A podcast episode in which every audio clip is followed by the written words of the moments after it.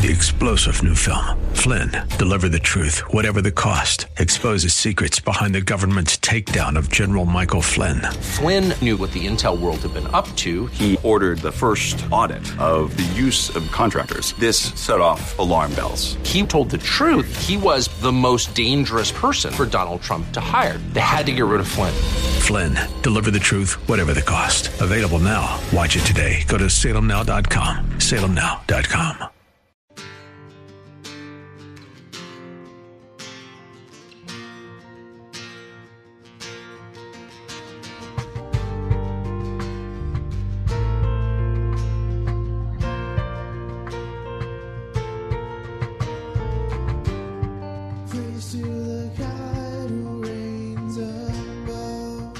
Hello, and welcome to In the Word, a ministry of Calvary Chapel of Orlando. We hope that God speaks to you today as we continue our study, verse by verse, chapter by chapter, through the Bible, with Senior Pastor Will Ramirez. Today, as we continue with our study in the book of Acts, we see Philip being led by the Spirit away from Samaria to lead an Ethiopian eunuch to belief in Jesus. We'll pick it up in Acts chapter 8, verse 24. Once again, that's Acts chapter 8, verse 24. You know, Jesus is still working, right? Amen? That's what Acts is about, to show us that Jesus continued to work after he ascended to heaven. And where we're at in the book of Acts is God has been moving through his Son, by his Spirit, through the church. A huge persecution is broken out upon Stephen's murder at the hands of the Sanhedrin. And despite this organized attempt under Saul's leadership to rein the church in, Christians continued to preach the gospel wherever they ran, wherever they fled to. And through Philip, we saw God brought amazing revival to Samaria. But not everyone received the gospel. A sorcerer named Simon, who the people of Samaria had looked up to as a god come in the flesh, he professed faith in Christ and he was baptized, yet his faith wasn't from the heart. And so that's why my topic today is believing with the heart. As we see Simon contrasted with both Philip's heart and then another new believer we're going to meet today, may it remind us that saving faith, it happens here in the heart. We'll look at Simon's response, verse 24. There's no repentance here. Peter told him to pray to the Lord. And what does Simon say? And Simon answered and said, "Pray you to the Lord for me, that none of these things which you have spoken come upon me." Wow. He told Simon to urgently call out to God for his need. But here we see still no repentance in Simon. Only concern for the penalty of his actions. I don't want that to happen to me. Now, history tells us, Eusebius says that Simon became so bitter at Peter's response to him that he did not repent. He said that actually he became the founder of the Gnostics. Now, if you don't know who the Gnostics are, they were the first Christian cult. They denied the Trinity. They denied that Jesus came in the flesh, that he was the Son of God, that he was God from the beginning. And they taught heresy. They were the first, group of people that really began to teach heresy under the name of Christ within the church. And tradition, Eusebius says that Simon became their founder. He was so angry and so bitter at Peter because he had called him on his false faith, that he eventually led people astray in the first Christian cult. Well, verse 25, and when they, that's Peter and John, had testified and preached the word of the Lord, they returned to Jerusalem and they preached the gospel in many villages of the Samaritan. What an awesome thing. I love that they're willing to lay down their cultural prejudices against the Samaritans once they realize they're wrong and that God is working in them. And that begs the question for us, are we open to changing what we think and do when God shows us in his word that we're off? Are we teachable? Are we humble when it concerns that? What boundaries are you and I unwilling to cross because of the cost involved in doing so? They didn't care at that point in time. Well, they're going to look at you weird because you're hanging out with Samaritans. They said, we don't care. Jesus is saving Samaritans. Well, verse 26, and the angel of the Lord spoke unto Philip, saying, "Arise and go toward the south unto the way that goes down from Jerusalem unto Gaza, which is desert." Now, we don't know how long Philip had been in Samaria, or even if there were multitudes still getting saved. We're not even really sure if Philip had a role in the continuing ministry because at this point in Acts, things had shifted to Peter and John, right? So we don't really know what was going on. However, I can't imagine leaving this awesome environment with something that Philip anticipated. If someone came to Philip and said, "Hey, Philip," he said, "you should pray about going and ministering in the desert." I'd be like, "I rebuke you in Jesus' name. Desert? God's doing stuff here. It's obvious he's working here. Get thee behind me." Maybe that's why God had to send an angel. I don't know. And I'm not sure how that worked. Maybe that was what it took to convince him. Philip, you should go down to Gaza. I'm not going to Gaza. Yeah? Angel. I don't know if that's how it worked out. But an angel of the Lord came to him and said, Philip, get up and go toward the south unto the way that goes down from Jerusalem to Gaza, which is desert. Another way to translate that word is a lonely place. Do you know that sometimes God calls you to a lonely place? He does. You see, I can't understand how this would be God's will. I'm lonely, it's hard, I'm alone, it's difficult. I don't see any fruit. The Philistine city of Gaza was destroyed in 96 BC, and a new city was rebuilt closer to the Mediterranean in 57 BC, which left the old city as a deserted wasteland. Being a prior major city meant that a main road still led through this area, and that was all the significance it had. It's kind of like one of those old scenes in the Westerns, you know, where the tumbleweed is rolling by and the little whistle happens. But you know what? How contrasted is Philip with Simon. Simon wanted to retain his influence, using the power of the Spirit as his next trick to get people to follow him. And Peter talked about those who make merchandise of God's people, false prophets, who use God's people. Philip, he wanted to serve the Samaritans, not exploit them. And so guess what? When God calls him to leave, he's not leaving a kingdom for a desert. He's leaving one place of service for another. We don't need to despise a small ministry or small things and small opportunities.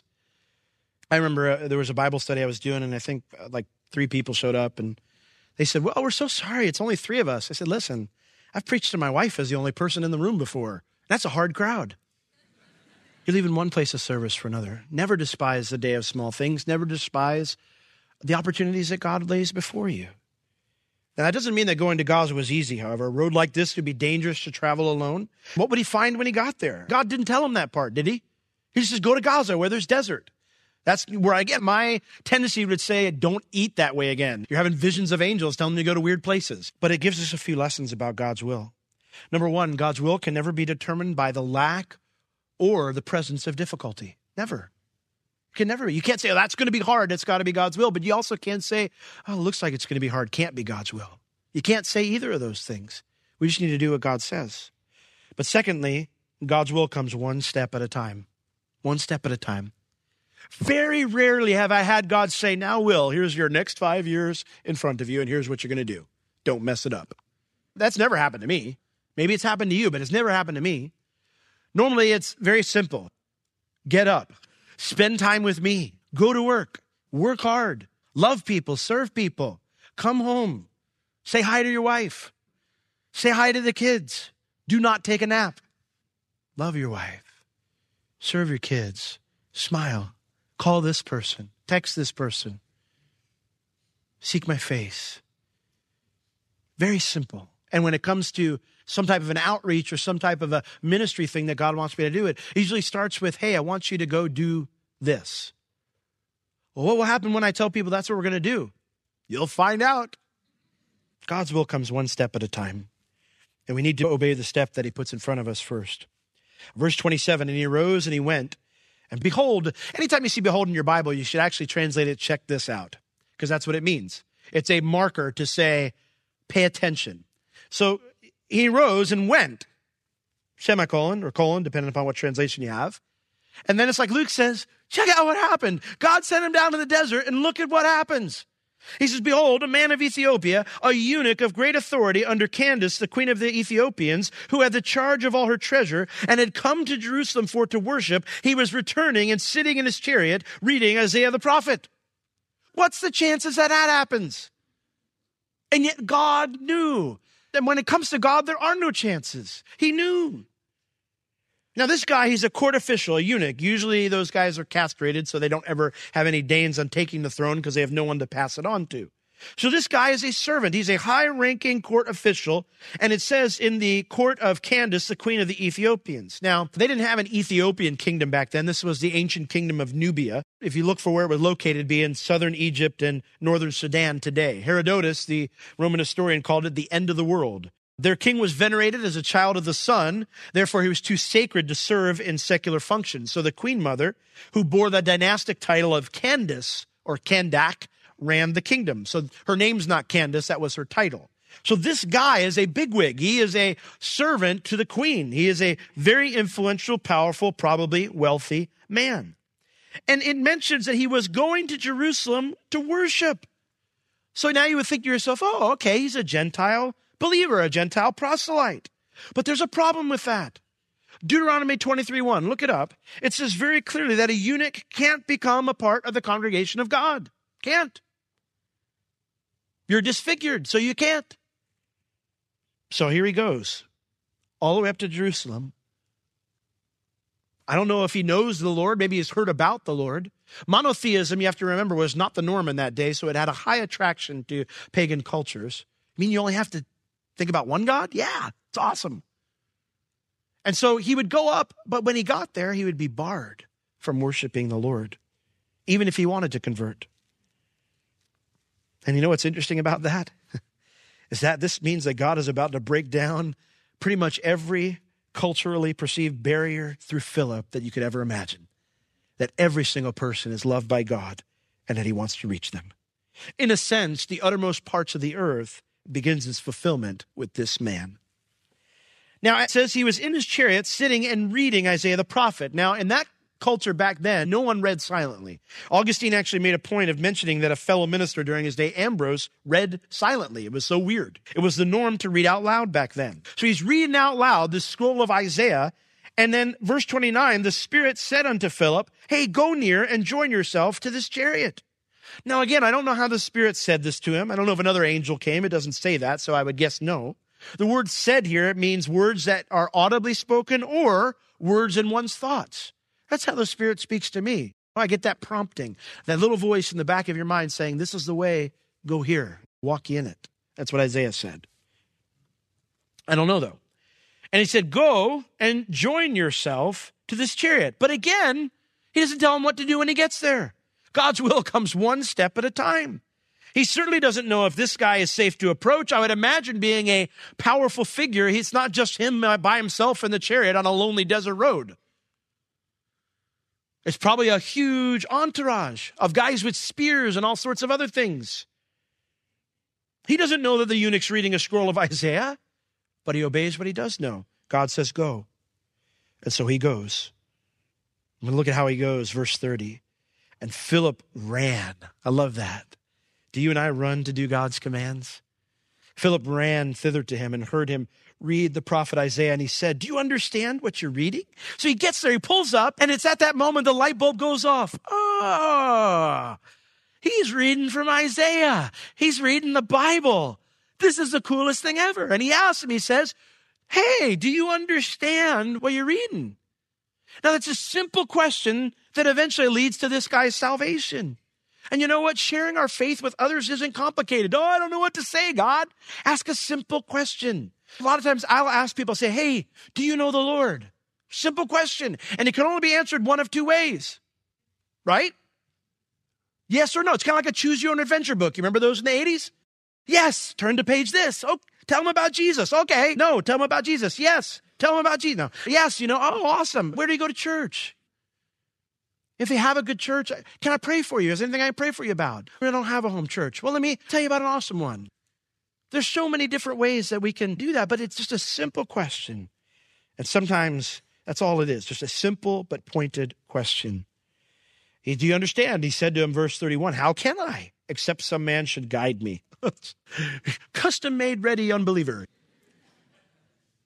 How can I, except some man should guide me? And he desired or invited Philip that he would come up and sit with him, which would, again, be very rare. He was ready, though. He was ready. He wanted to understand. And that's the thing. You'll never know if a person wants to know the truth unless you ask. But they might not want to know. That's okay. But they might want to know.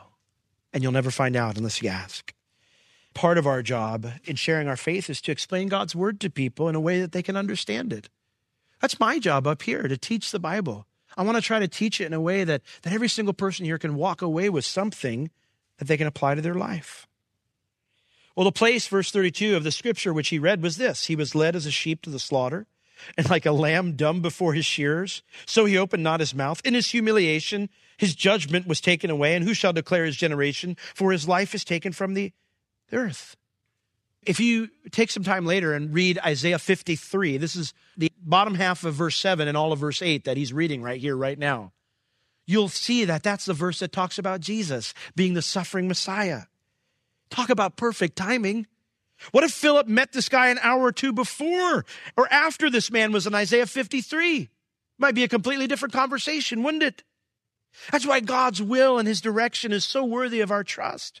He knows things we could never know and that we might mess up if he revealed it to us beforehand. Trust and obey, the song says, right? For there's no other way to be happy in Jesus but to trust and obey. And so the eunuch answered Philip and said, I pray you, I beg you, the guy's desperate. I beg you. He says, of whom does the prophet speak this? Of himself or of some other man? Now, this isn't a guy that's used to pleading with anybody. He's used to making people beg him of things. And perhaps it gives us a glimpse into where he's at. He'd gone to Jerusalem to worship this one true God he's heard about. A trip of 2 months each way, so 4 months total. And when he gets there, he can't. He ends up paying for this scroll, and I can't even go into how much this must have cost him to get. And all it's done is confuse him. Talk about a frustrating end to a trip that he had hoped he was looking for something, looking for God. And maybe you're out there today. Maybe you feel the same. Maybe that you've tried to find God and I just haven't found him. And it seems like everywhere people put barriers in front of me or I keep running into things that just don't work out. I want you to know this today, that God loves you enough to meet you right here, right now. He loves you enough to meet you right here, right now. He's not barring the way. Jesus made the way. The Bible says the veil was torn. God is saying, enter in, come. And he longs to answer your questions. And so he says, Isaiah, is he talking about himself or somebody else? You got to think Philip's like, are you for real? He's about to find out. And so Philip, verse 35, he opened his mouth and he began at the same scripture and he preached unto him Jesus. That word preached, euangelio in the Greek, and it's where we get our word evangelism from. He evangelized him. He told the good news about Jesus to him. Jesus is on every page of the Bible. Philip didn't have to work hard to show that guy this with this passage. But are we prepared to give the good news about Jesus when someone asks questions about the Bible? To bring it to Jesus instead of that issue? Or are we more concerned with winning an argument? We should always be able to give an answer for the hope that lies within us. Verse 36, and as they went their way, they came into a certain water. And the eunuch said, hey, here's water. What does hinder or prevent me to be baptized? And Philip said, if you believe with all your heart, you may. And he answered and said, I believe that Jesus is the Son of God. Now that raises an important question. What are the requirements for baptism? Well, it's kind of simple. Water and a confession of faith. That's it. Water and a confession of faith. There's not discipleship as a requirement. This guy had just met him. Godliness wasn't a requirement. There was no age requirement. There was no length of faith after conversion requirement. It was the regular practice of the early church to offer baptism to converts upon conversion because it's an act of obedience upon the part of a believer. Now, some of you might be sitting there and going, and you might even be kind of talking to the person next to you going, hey, do you have that verse 37 in your Bible? It's not in mine. Some of you probably don't have verse 37 in your Bible. Why? Well, hang with me for a moment. Every translation of the Bible is based upon two schools of thought. You have the King James, and this is not a King James, honk my horn about why I use the King James. But the King James and the New King James are based on the majority text, something called the Textus Receptus, which is built from thousands of manuscripts, tens of thousands of manuscripts all over the ancient church world. Every other modern translation besides those two is based on what's called the minority text. They're based on 5 Eastern manuscripts that were part of kind of the area around Jerusalem and Syria and whatnot that are the oldest complete ones at our disposal, and they're from around the 4th century. Verse 37 is missing from those 5 manuscripts from the eastern part of the church. And the idea is that most people that have done those translations, they believe a scribe made a commentary note later on that was verse 37. And so that's where they believe it got added to the Bible. So that's why they don't include it in all those other translations. So, which is correct? the majority text or the minority text. I'll let you do your own research, but I do believe verse 37 was in the original copy of the book of Acts. Irenaeus, a pastor and an apologist in France who had been discipled by Polycarp, who was a man discipled by John the Beloved himself, he quoted verse 37 in his work against heresies in 180 AD. Cyprian, the pastor of the church at Carthage around 250 AD, and Pontius, one of his deacons, both quoted verse 37 in their writings, and that would be around 250 AD. A handful of other church leaders quote verse 37 all the way through the 4th century. Now, since they would predate these five manuscripts from the East, it is my personal belief that it was in the original text. And so since the five manuscripts used by the minority text all arose from a different region than all these leaders, it's more likely that someone in the eastern part of the church left it out by mistake, and those were copies of that mistake. That's my opinion. Some of you are going, oh my gosh, my Bible's bad. No, it's okay. I am a King James guy. I'm not a King James only guy. If you got a Bible translation in front of you that's a good, decent translation, I don't care which school of thought it comes from. But you are going to run into a few of those issues. For example, the end of Mark 16 won't be in your Bible. The beginning of John chapter 8 won't be in your Bible. 1 John 5:7 won't be in your Bible. So you have to understand when you approach these things that do some research and make your own choice. But I do believe that the King James stays the closest to the original text, and that's why I use it. Again, not a KJV only person, and I think it's dangerous to do that. Because whether it's in there or not, we know this truth of verse 37 from other places in the Bible, don't we, right?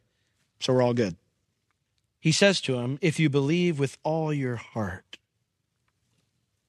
and this is what I want to leave you with today, with all your heart. What does it mean to believe with all your heart? Does it mean you really got to believe? I used to think that. And the reason I failed is because I wasn't believing with all my heart. Really believing. And I heard someone say, to believe with all your heart, it means to personalize it. That's what it means. From here, to personalize it. That Jesus isn't just a Savior or the Savior, but He's my Savior. That He didn't just die for the sins of the world, but He died for my sins. He wasn't only raised for our justification. He was raised so I could be right with God. And I place all my hope and trust in Him. That's what it means to believe from the heart.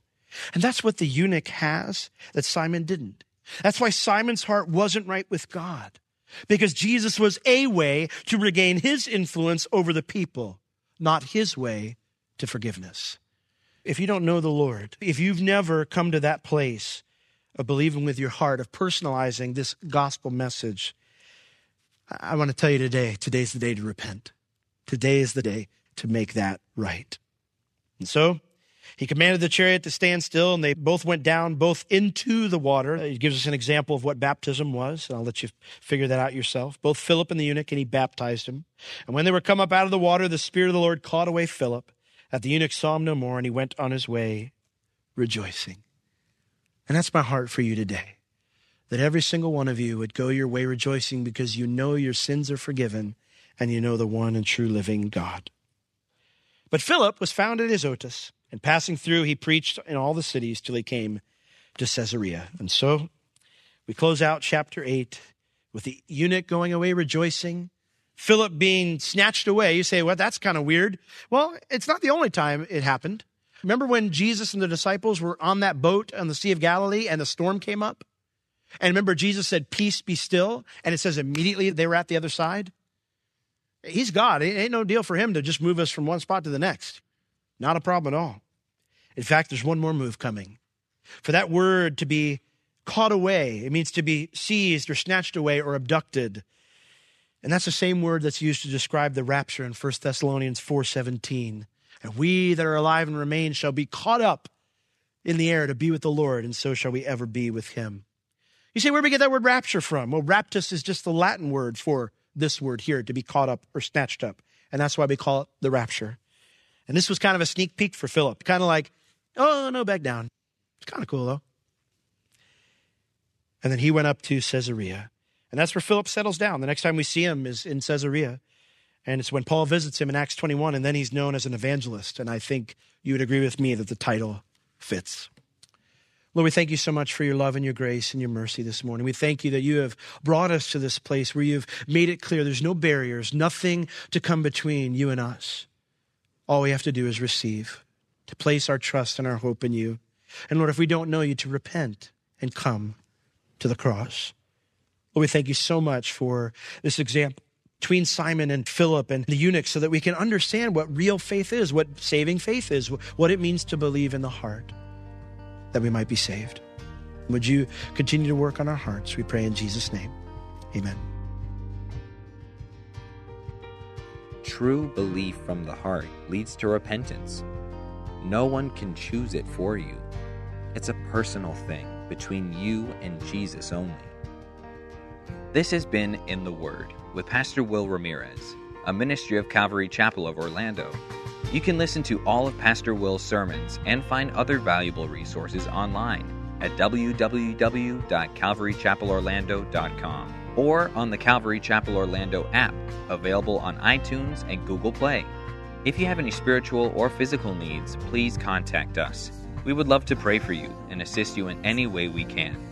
You can reach us at Calvary Chapel Orlando at 407-523-0800 during our office hours Tuesday through Friday, 9 a.m. to 4 p.m.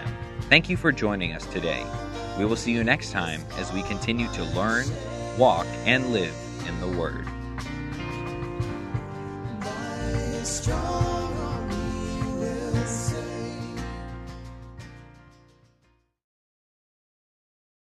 Three-star General Michael J. Flynn, head of the Pentagon Intelligence Agency, knew all the government's dirty secrets. He was one of the most respected generals in the military. Flynn knew what the intel world had been up to. He understood its funding. He ordered the first audit of the use of contractors. This set off alarm bells. The explosive new documentary, Flynn, Deliver the Truth, Whatever the Cost, and covers the facts behind this scandal. Flynn told the truth. He was the most dangerous person for Donald Trump to hire. I find out the worst enemy that I'm going to face in my life is right here in America. They took my assessment and they wanted me to change it. And I was like, I'm not changing it. They had to get rid of Flynn.